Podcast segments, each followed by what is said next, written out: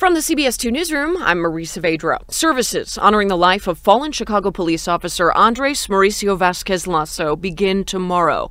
That visitation will be held in the afternoon in Oak Lawn. The funeral is Thursday at St. Rita's, beginning at 10 a.m. You can expect to see a lot more scooters in Chicago as our weather warms up. Lime announced that its fleet will soon be back on city streets. The company called last year a success, counting more than 575,000 rides by nearly 11,000 people.